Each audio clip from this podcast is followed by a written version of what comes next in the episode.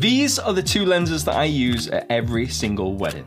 First up, we have the 35 f1.8. It's small, it's lightweight, it's also got a little switch for autofocus and manual focus override. This lens is used for maybe 85% of the day and is great for getting them natural behind the scenes photos in prep in the morning. The second lens I use is the 85mm f1.8. Again, it's small, it's lightweight, and it doesn't draw too much attention. This also has the autofocus and manual focus switch if you need it, but this is the opposite end of the focal range to this. This allows me to be out of the way, snipe all the photos that I need, but when it comes to portraits, it just looks magical.